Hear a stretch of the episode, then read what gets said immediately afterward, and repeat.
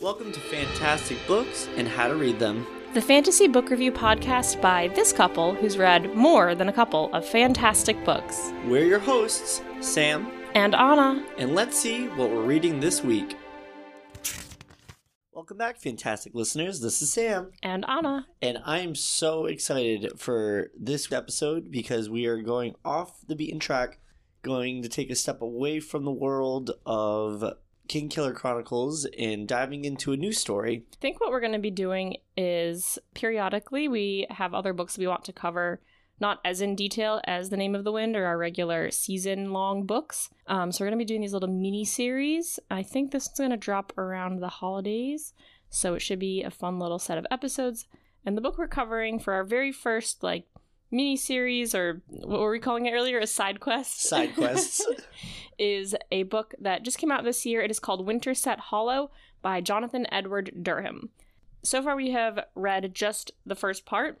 Unlike Name of the Wind and Wise Man's Fear, we have never read this book before. So we are going to be going through it with brand new eyes and making predictions and guesses and kind of reading along as it unfolds. So this should be a little bit different, should be really fun. I really, really enjoyed the first part so far. I'm excited to get right into it. Oh, I'm thrilled. And this was a very exciting and flattering moment for us in our podcast because Jonathan actually reached out to us and sent us a copy of his book for us to read. Well, okay, so he sent us each a copy, and I promptly lost both copies on an airplane. We eventually purchased a copy because we believed in the story and we wanted to actually get through it and listen and see what happens. So we're very excited to be sharing this story with you guys. yes, um, so I will actually put a link in the show notes, so the like episode description about where to buy the book, because I highly recommend it. It's really awesome, and I think the genre that it is classified as is dark fantasy, so it's a bit different from stuff we've been covering so far. Yeah. But I think I'm pretty much ready to jump right in. Oh, I am ready. So the book opens up with a poem. The poem is included in more and more detail throughout the book. Basically, this story covers another book called Winterset Hollow and characters who have read that book. Um, so the parts of the poem that are in this book are their version of Winterset Hollow. It's slightly confusing. Yes. You know what? It kind of reminds me a lot of uh, the story, the trilogy Inkheart. Yeah, so the book Inkheart is about a book called Inkheart. Um, so in this case, this is a book called Winterset Hollow about a book called Winterset Hollow. But the book Winterset Hollow, in the book Winterset Hollow, is a poetry book, and it chronicles the stories of these animals. And so far in the first little bit, we just get like maybe, I don't know, five to eight stanzas of it. It's a little bit confusing what's going on, and it, it becomes more clear as we receive more and more parts of the poem Right. about what's happening in it. And just like this little poem, in the beginning, it sounds so beautiful and pleasant and whimsical. And towards the end of the poem, you get this foreshadowing dread and sadness. And I have a terrible feeling, suspicion that's going to be very much the same vibe of the rest of the story. Yeah, I think it's going to take some dark twists and turns. Even in this opening poem, it's talking about like animals who are meeting for barley day and all the food is delicious and everyone's having a perfect time. And it's a perfect weather, not a care in the world. But then by the end of this opening poem, we get some clues about this rabbit who's waiting alone in the grass uh, and is looking at his dead friend, perhaps. So it's very confusing, to say the least, right off the bat. But then we jump into the story itself. Yes. And so, So this story follows three main characters. Eamon, who's actually his full name is John Eamon, but he just goes by Eamon because he didn't know his first name for a part of his life. And then his friends Mark and Caroline, who are a couple. I think a lot of times within the world of fantasy, we get the charismatic protagonist who kind of has a chip on their shoulder, but everything to prove and is very outgoing. And we get a different type of person with Eamon. He definitely has a chip on his shoulder, that's for sure. Oh, for sure. But he very much prefers to be in the background, does not want to be the center of attention. yeah, he's kind of by himself a lot. Yeah, if anything, he just wants to feel like he belongs. Right. So the background that we get for Eamon throughout the first part is that he lived alone with his father for a good part of his childhood, and his father was very secluded, afraid of the outside world, afraid of other people, and kept them there in isolation for the most part. So Eamon really only had books to comfort him until he was 14, and then he either ran away from his father or his father died, or maybe something more sinister happened. We're not sure yet. He left his father's home forever and was put in foster care for a long time. And in foster care, the book Winterset Hollow is the one book that finally like brought him comfort. Yeah, and also brought him like clarity and a sense of groundedness to the real world. Yeah. Because unfortunately for Eamon, his father, I feel like almost like tendencies where he had these delusions of grandeur that everyone in the outside world was going to harm them. So they constantly were in the middle of nowhere, interacting with no one, would avoid others at all costs, and his father would constantly warn him the dangers of other people. Yeah. So he's got kind of a rough upbringing. In this book, he's there with his two friends, uh, Mark and Caroline, who have really helped him come out of his shell a little bit. He and Mark were high school friends, and then they were roommates. Uh, and Caroline has also read Winterset Hollow, so she and Eamon bond about it a lot, Mm. which is really cute. And it's fun because I think even though at this stage of the story, these three characters in their young adulthood, like early 20s, there's such a playful written language as they open up the beginning of the book. Um, we actually get our story starting out with Eamon, with Mark and Caroline over at a diner. So they are just eating french fries, enjoying the deliciousness of said french fries. And it's funny because, you know, it's french fries. Everyone knows what to expect, but I love french fries, so I really immediately liked the two of them. Yeah, I just love the way this author, Jonathan Edward Durham, writes. I wasn't expecting to really enjoy his writing as much as I am right now, which is really a pleasant surprise. Well, I know sometimes when you come away from Patrick Rothfuss's books, you you like come down from a high and you're like, nothing else is gonna ever be as good. so I know you were a little skeptical at first reading something different. Yeah, no, this this has been a great palate cleanse, and it's been very enjoyable. I'm I'm thrilled to have been able to get a chance to read this. Yeah, but his language is gorgeous. His characters are kind of like snarky and silly with each other, and he uses such funny phrasing sometimes. Like our particular favorite was when they're putting salt on their french fries, he describes it as God's chosen crystal. it's ridiculous and silly and fun. Yeah, so they're sitting in this diner. We're not really clued into what they're doing here yet, but we do find out that the three of them are traveling to this place called Addington Isle. E.B. Addington was the author of Winterset Hollow, so they're going to see his home. And in the book, all the characters are preparing for this feast called Barley Day, which is probably some sort of like harvest festival kind of thing. Mm. It's in September, so they're taking the trip on Barley Day to go see Addington Isle. So they have driven, I think they said six hours Yes. uh, to this Pacific Northwest town. They are waiting at a diner before they catch the ferry.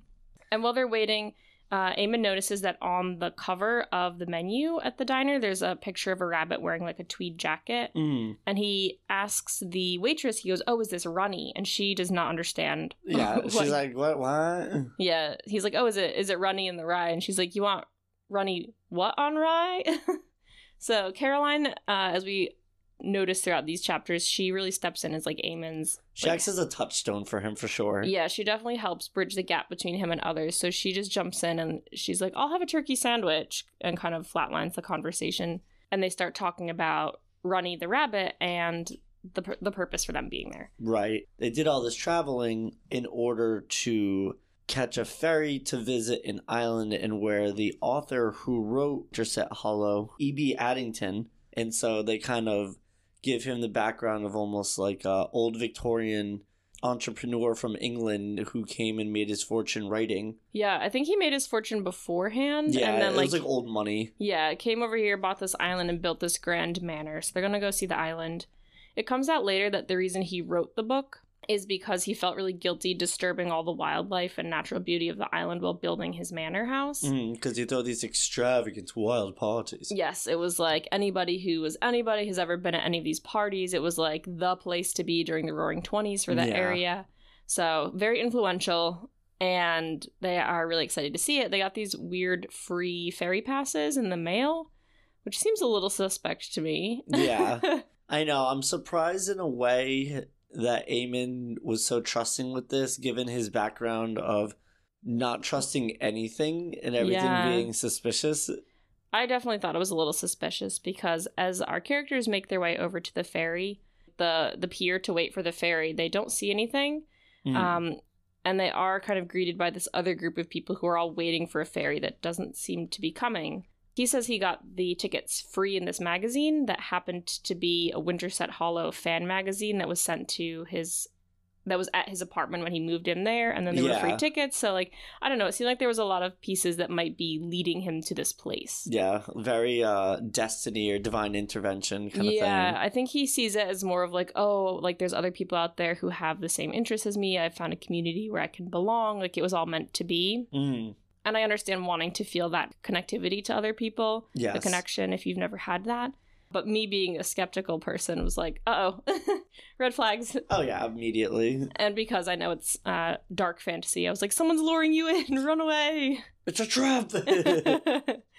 and so it's funny. They're at this pier, and a couple other people are around. And everyone's just kind of like, "You here for what we're here for? What's going on?" Yeah, and Mark in their group is definitely more of like the jock. He's has not read Winterset Hollow. He he makes a joke at one point that he's never read a book at all. Hmm. Um, so he's kind of making fun of this whole debacle, and he's like, "Oh man, like I don't want to, I really don't want to be here." Right. And they're greeted by this guy who thinks of himself as kind of like a thespian, like this very theatrical man. So he's like, "Oh, fellow travelers, like coming to Barley Day," and Mark is not impressed. Yeah, he's the, the I feel like he's illustrated as like the perfect, like cringy, awkward, overly dramatic, theatrical guy. While they're trying to figure out, like, all right, we're all here. Some of us are here to get to this island for Barley Day. They're trying to figure out how the heck they're gonna get there. Right. Nobody knows where the ferry is or why it's not there.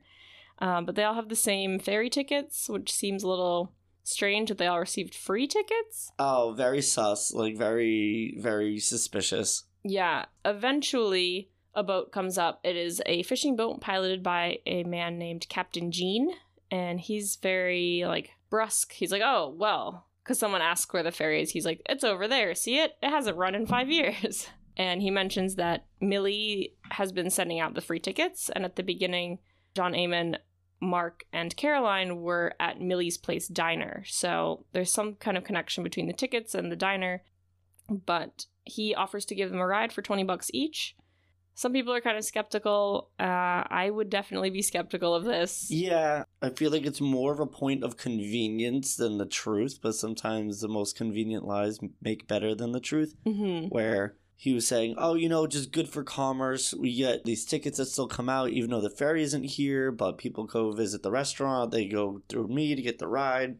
But it was when they were walking through the town from the diner to the pier, they all noticed that there was nothing in the town that hinted at any kind of tourism around the book. Like there was nothing about like tours about the author, like where he lived and worked, or no gift shops, or like nothing kind of hinting at it. So it seems pretty minimal in the towns. Yeah, it's not like a main point of attraction. Right, right, right. Kid sketchy. Back to you. so they all end up getting on the boat because Mark actually leads the way. He trusts Captain Jean when Captain Jean opens a cooler of beer and is like, all right, well, I don't know anything about. I think he even makes a mistake and doesn't call it Barley Day, but he calls it something else. he goes, Are you having a good buckwheat day or what? and it's like, Barley Day. Come on, dude, Barley Day. Um, he does get them out to the island despite my reservations about him. During the ride, first off, Eamon's a little nervous because he's never seen the ocean before, and he gets kind of lost in thoughts about his childhood and, and Winterset Hollow, and we get a lot of background thoughts from him during this point, which we have kind of filled in for you guys about Mhm. like his his upbringing. But Caroline ends up pulling him out of his lost in thought moment by showing him this book that she found that's pictures of the island. And they go through it and they're just talking about how beautiful it is and how perfect the environment is. And it's like this pristine wilderness. Um, so they get really excited to get there. And when they do, they all end up getting off the boat and going up a very kind of rickety dock up to this large gate that surrounds the manor house. Yes. They can't get into the manor house, which is sort of unfortunate. They can't even get close to it. All they can see is like one bit of the rooftop or a spire over the trees. but all the characters and the other people on the boat too feel kind of like this reverie about being there. Some of them leave little offerings behind. Some of them, I think Eamon writes "thank you" in a um, and like stones on the ground. Stones on the ground. Caroline leaves some sketches of the characters. So it's this very tranquil, spiritual moment for everyone connecting with this book that clearly means a lot to all of them. Yes. And there's a great line where Eamon is is writing his thank you in the stones, and he says like it's hard for him to believe that Winterset Hollow could mean more to anyone else than it means to him, but he is coming to terms with that. That and like this little touch of gratitude had more sincerity than any thank you he's ever said in his life. Yeah, so, So, you know, he's very emotionally attached to this whole endeavor. as everyone's placing their offerings, as it were, like in front of the main gate, people start discussing their favorite characters and like what moments in the story meant the most to them. And our theatrical young man who was hamming it up in the beginning, What's his name? Gareth. Yeah, he starts not monologuing and Just yeah. reading. He's Yeah. reading the book. he's you know he starts opening up the book and reading due to the fact that he is such a performer he's actually doing a good job Yeah, everyone at first is a little iffy about it, but he really pulls them in with his performance. Even Captain Jean seems to be enjoying himself. He came along. It's so emotional that Eamon starts like almost crying, yeah and Caroline, again, coming to the rescue, just starts clapping at the end of the next verse so that Gareth has to stop performing. yeah and it also gives Eamon a moment to ground himself and emotionally stabilize Yeah, collect his thoughts, as it were. In the next few lines here that Gareth ends up reading out, we learn a little bit more about what the plot of Winterset Hollow is. In these verses, this character, Runny Rabbit, is interested in leaving wherever they are uh, and going out what they're calling like beyond the edge. He's talking to this character who's a frog, um, which I think is the one that Gareth liked, Flackwell Frog, the boisterous theatrical amphibian. sounds about right story checks out Right. so the frog says like there's no me beyond the edge. The frog's trying to lure Runny Rabbit from leaving by saying like all your friends are here, like all your loved ones are here, don't go. And Runny Rabbit is interested in exploring or for whatever reason leaving his home, uh, but is certain he'll be back pretty soon and like isn't really getting why everybody is so worried that he wants to leave. One thing that I thought was kind of maybe a bit of a prediction was when they all the characters who came onto the island were talking about their favorite book characters. I didn't know if there was maybe parallels between the two. So like obviously Gareth likes the frog the most. But there are some other people on the island too. So uh, Talia and Percy, who are PhD candidates in English, really like this character Phineas Fox, who is like really quick witted. He's good at games and sport but they talk about his tragic turn being the result of his self hatred and fragile masculinity. So I Mm. don't know if he has a, a bad end, but I don't know if it's going to parallel what happens to those characters at all. right and i'm sure they also identify with them because if they're phd candidates they're probably clever and the fox is probably clever so Right, yeah, and like the Gareth obviously loving Flackwell Frog, the theatrical amphibian is no jump of the imagination. You can see exactly why he likes him. mm. Um, Caroline really likes Binghamton, the builder bear.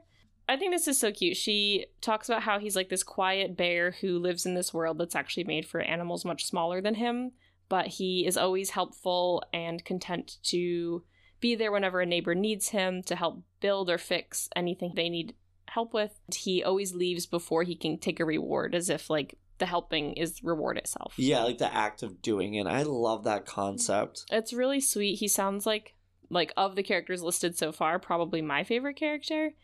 I'm not really sure. We don't know too much about Caroline. I think in a way that's her role within the trio is constantly providing aid and comfort to her friends Mm, yeah, without especially to expecting much in return because that's just like the kind of person she is.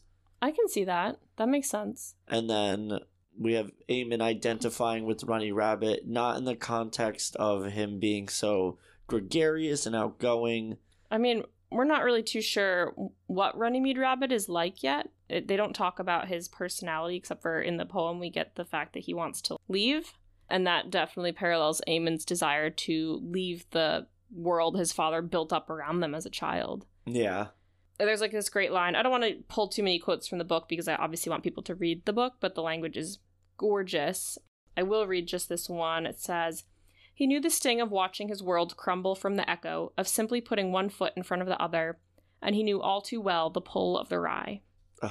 So that allure of like what's out there, what's beyond what I know, Mm. uh, really sits with Eamon because he's personally experienced that. So I was just wondering, I don't know, like we don't know what happens to the characters in the book, in the inner Winterset Hollow poem book. but the original source. yes. I was wondering if maybe it paralleled what's going to happen to our characters Yeah. as everything is revealed. But after Gareth ends up reading, the people are all sitting around. Unfortunately, Captain Jean is has had a little bit to drink and is now napping, so they're not really sure what to do. So Caroline, Mark, and Eamon decide to go on a walk. Because they want to explore the island and maybe get a better view of the house that E.B. Addington built. Yeah, and as Caroline puts it, Eamon just really wants to see a rabbit there. Yeah. I think that would be like the cherry on top of the cake for him. Um, so they're walking around. Mark didn't want to come in the first place, so he's kind of like grumbling about it. They're walking along. He keeps saying, like, can we turn around? Can we turn around? And they get to this tree that has recently fallen over. Eamon is feeling it. Uh, he can tell it's still alive. That's how he knew it recently fell. So he has a lot of wilderness skills too from his Yeah. upbringing that I think are going to be helpful in the long run in this book. But thankfully, the tree has actually knocked down part of the fence that's preventing them from getting into the grounds of the manor. So, of course, what do they do? They turn around and go back home. no. Nope. They climb the fence and go exploring. And actually, the like very, I guess, fitting thing is they do see a rabbit and they kind of chase the rabbit into the grounds. Yeah. So it's almost like the white rabbit, I feel like, leading Very Alice in Wonderland. leading Alice into her wonderland. And even as they enter the grounds of the manor, they know that the island's not any different from the outside, but there's this sort of mystical, magical feeling that they're getting. Whether or not it's just like, you know, forbidden fruit is making it feel different from the rest of the island, or the fact oh, that it's definitely been part of it. yeah, either that or the fact that it's been like not no humans have been there in a long time, but it feels like the outside world is just kind of gone to them. So I Mm. don't know if there is some sort of mystical element to this yet, if they've gone through some sort of weird barrier or if it's all in their heads. But they're exploring what is actually like this gorgeous wilderness. There's like flowering bushes and wild grass and streams and hills and lazy pastures and rivers. Like it's just, it seems absolutely stunning. I don't know how far they go. It seems like they're walking for quite some time to I think see they mentioned all a few this. miles. They're definitely like hoof it in pretty far. What's been going on this entire time too is that like the sun is slowly going down. Yeah. so their time is ticking. They decide that they need to start going back towards the dock, but they get a little distracted.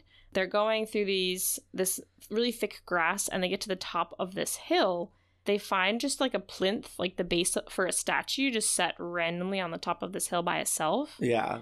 and nobody really knows what it is so they're just kind of goofing around like messing around so mark gets up on it and pretends to like strike a pose as if he were a statue but before he can make a joke or say anything about it off in the distance he sees something that he thinks is a hedge maze which is super cool. Yeah. so they all run over there. They decide that they're going to have to go into the middle because they want to check it out. There was maybe something over the top that they could see that was in the middle of the hedge maze and that's the only way they're going to get to it. Yep. but the hedge maze is super overgrown. There's like vines covering the top of it so it's like very very tight before they go in they end up actually finding a bullet casing on the ground Yes, and there's very important symbolism in here, at least in our our opinion. In my thought process, there was like a lot going on here. So they find a bullet casing. Mark picks it up, and Eamon then takes it from him. And because, like I said, he has some like wilderness knowledge, knows about hunting, and he says it looks like a deer rifle or something, like something pretty big. Mark thinks that that's weird because Addington supposedly wrote Winterset Hollow because he felt bad about disturbing all the wildlife on the island. So he's like, "Oh yeah, some like animal lover, huh? Like, like hunting animals with all Yeah. these like big rifles." Eamon and Caroline end up going into the hedge maze, but then Mark finds two more casings lying on the ground. So we have three bullets and three characters. And I don't know what this means for our heroes, but in my opinion, it seems bad. I don't know if the humans are going to be hunted. I don't know if someone died there a long time ago. Like, I don't know what's going on. And the next, in the next few pages, like, some weird shit comes up. Like, Yeah. they find really weird stuff in this hedge maze. So So they get to the middle. I was not expecting this. Honestly, reading this like gave me chills. It creeped me out so much. Nothing bad happens to the characters, but what they come across is in the very center of the hedge maze, a clearing that's got sort of like on the ground the detritus of a party. So there's like glasses and champagne bottles and stuff like that. But then in the very, very center is this giant wooden cage that's definitely big enough for a person to be in. the weird part is that it's a cage, yeah. and then and it is padlocked like the the padlock is rusty but like it was definitely a cage that locked. Like it wasn't like a weird kind of gazebo thing or like some kind of art structure. Like yeah, it's got a lock on it. That is definitely a human cage and that weirds me out so much. Well then around the cage there's what? All There these stone 12 stone chessboards around the cage that are just within reach of the cage where whoever's inside can play the games. Yes. Eamon makes a very interesting realization while he's looking around at this.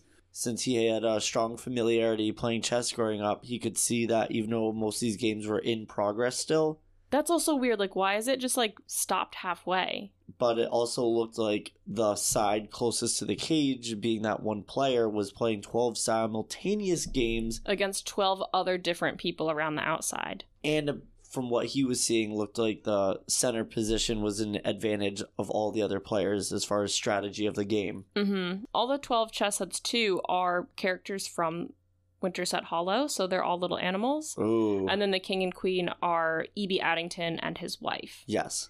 So it's. I don't know what's going on here. I don't know if you have to play your way out of the cage. I don't know if this was some like gross party trick. I don't. I have no guesses. But yeah, just weird. weird thing is is uh, well i mean obviously all of that but everything also seems to be in progress like all of the games were in progress and then on the ground it looks like people were having a party and then just dropped whatever they had and left Mm. so whatever happened here was very strange and very sudden potentially um, they find like cigarette butts and all sorts of things but they also find a really cool crystal glass that has EBA etched into it, like EB Addington, which is awesome. So they actually end up deciding to take that with them. But they are definitely kind of weirded out by it, but not as much as I think they should be weirded out by this. Mm. I don't. I don't They're like, that's weird, neat. We're like anyone else would be like, all right, I'm leaving. Right. So they, I think they're all still just kind of taking it in. It's super strange. But before they have a chance to digest what they're seeing, this massive storm rolls in and blocks out the sun, and there's this torrential downpour. So they decide they have to book it back to the dock, Yeah. or else they're going to miss their ride. So they are running. They cover several miles before they stop running, so they did get really, really far into the island. Yeah. They don't know where they are. Like, Yeah, it's getting too dark. It's way too stormy and rainy. They're getting completely turned around, so they have no idea exactly where the ferry is now. Right. So Mark is like, I think the best thing we could do would be run until we find the fence anywhere, and then we'll just follow it until we get to the part with the tree or the gate where everyone Everyone. was sitting and waiting, but the, the gate was locked. So they don't know how to get out. They're panicking, and they decide they're just going to have to keep running. So Eamon takes two steps before he steps onto like a stone slab and realizes he's standing on some sort of patio. They've made it to the manor house. They're like right, I'm assuming, in the middle of the island. So this is Yeah. a place they're not supposed to be. They're about as far away as they can get from the gate dock, yeah, or the, the dock. gate. This looks bad. And then the weird stuff starts happening. if it wasn't already weird, there's a light on inside the house. Yeah. Eamon is like transfixed by this. Mark is like, look, maybe there's a groundskeeper or like someone to make sure like the house is fine or there's no squatters there. Like, yeah, we don't know if there's there's probably not supposed to be someone there, but like there's no reason that that's not normal. Like, we gotta go. Yeah, it's like We don't have time for this. We do not have time for this. As soon as he says that, another light flicks on, and it looks like there's like someone carrying a lantern. Like you can see a bobbing light inside. Caroline also becomes transfixed. Mark is the voice of reason here, which is definitely That's when you know it's a desperate situation. not the norm for this group. So he's like, I don't care about this. Like, we gotta go. Like, come on. Like, like to the point where I would be like shaking my friends. Like, Yeah. come on. They then hear a door open. So all of them are just kind of standing, not knowing what to do. I think if this were me at this point, I would be scared, but also probably coming from where Mark's coming from, thinking like, this is a groundskeeper something like, yeah, we're probably gonna get in trouble for trespassing, but also maybe we can get out of the rain. Maybe they can help us get off the island tomorrow, like after the storm passes. Like, we're gonna miss the boat. So, like, cool, maybe someone's here to help us. Yeah. What approaches them in the dark is a human size old rabbit with a peg leg and a walking cane. And he introduces himself as Runnymede Rabbit and wishes them a good barley day. And that is the end of part one. like what? like, whoa, that's not what I was expecting. No, I was not expecting. I know this was fantasy, but I wasn't expecting the intermingling of worlds. I wasn't expecting that either. I think I was expecting more like the island to have some sort of sinister power on it or Mm, some sort of mystical element to it, not the fact that like the animals in the original Winterset Hollow to be real characters, or at least Runny is. I'm assuming the others are. So that was like such a shock to the end of part one. Yeah. Very, very well written. I love the development of the characters. I love that a lot isn't slipped in too much right at the beginning about like, this is John Eamon. He had a tough childhood, blah, blah, blah. Like, it's very, like, subtly peppered in. yeah, because Um, nothing shatters the illusion more than too much like groundwork. Yeah, so it's it feels like you're tossed into this story, but you're also on this adventure with these characters, and it's a really, really good read. I'm definitely now on the edge of my seat considering everything that just happened in the past few pages, so I'm really excited for part two. I have several questions I wrote down Yeah. uh, that are things I'm wondering about and maybe like sort of predictions. Number one, what the fuck is up with that chest? I'm disturbed to my core by like thinking about what went on. Um, Play. it I don't want to play. Play. Uh, it seems like a weird like torture thing. I don't know. It weirds me out. I don't know, either that or like child prodigy, like Queen's Gambit style. I hope it's more like that, but Yeah. I don't know. I'm almost reminded of. Do you did you ever read the story, the short story, "The Most Dangerous Game"? Oh, were they like hunting humans or something? Yeah. I know it's almost that kind of vibe right now. So I'm getting that kind of vibe. I think finding the bullets on the ground definitely is where I'm picking up on that the most. So I don't know if our characters are going to be hunted. Definitely sinister forces at work because I feel like my prediction is they're going to be invited in. It's going to be weird fake pleasantries.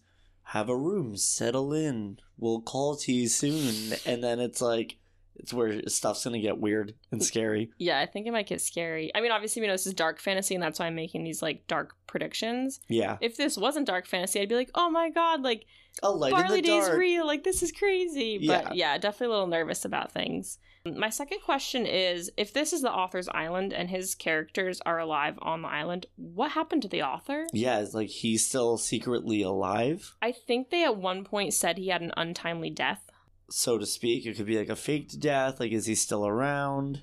Uh yes, it says that the remember I said that his estate was like the center of all the 1920s parties. Mm, yeah. Um, basically, the parties never stopped until the Great Depression, and Addington's untimely passing emptied the halls of his manor forever. Ooh. So maybe it was. I have a prediction. Okay, give it to me. So I feel like either Addington's in the story world and then his characters came out Oh, interesting. like one for one.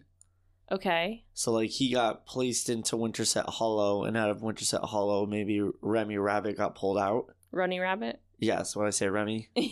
Whoops. Runny Rabbit. Possibility. Not too sure. that could happen. That's very similar to Inkheart. That's the only reason I don't want to say that that might be it. I know. I am almost thinking more like he stumbled upon these living animals and had some kind of good relationship with them for a while and wrote this like amazing book about Barley Day and then I'm thinking it went sour and maybe they killed him. But I also am wondering if there's some connections between like whatever happened to Eamon's father and this island. Like I don't know if Oh, interesting. Is I he- wouldn't even put those two together. is Eamon weirdly like the long lost like heir of the island or something. Eh, oh, Charlie and the Chocolate Factory. My boy, you've won. You've won. You've got the golden ticket. Uh, I mean, there's a lot of potential possibilities here. Yeah. My other two questions for the end of this part are like, obviously, what's going to happen inside the house when they go in, and how many of the other animals are still alive? Yes. Because it clearly is like not their best day. Because from what Runny was described as, he was definitely spry and youthful and not missing a leg and hobbling on a cane. Right. Yeah. Now he seems like really old. Definitely his best days are behind him. He looks pretty beat up. Yeah, so I'm wondering if this is like one of those sad moments where we're gonna get presented with more and more characters like at the latter end of their years, just kind of having a tough go of it. Maybe. Yeah. Like maybe they're all like elderly and maybe not all of them are still alive. Like, I don't know. Yeah, so it'll be really interesting to explore and find out more. I'm really, really eager to read the next parts. I am desperate to know what happens. Yeah, so So, part two coming up next is called The Frog's Feast.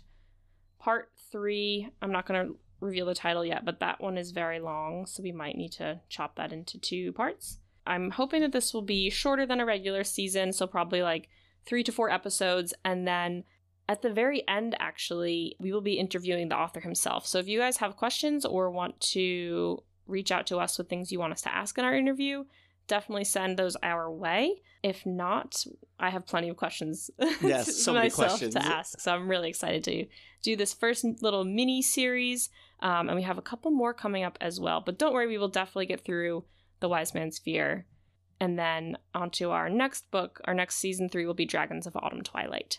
so until then, readers, happy holidays and happy reading. Thanks, listeners. If you're looking for more, check us out at fantasticbookspod.com, where we have book reviews, reading list suggestions, merch, and you can even send us a message. Or find us on Facebook and Instagram at Fantastic Books Pod. And if you like what you've been hearing, don't forget to leave us a review. Thanks. Thanks.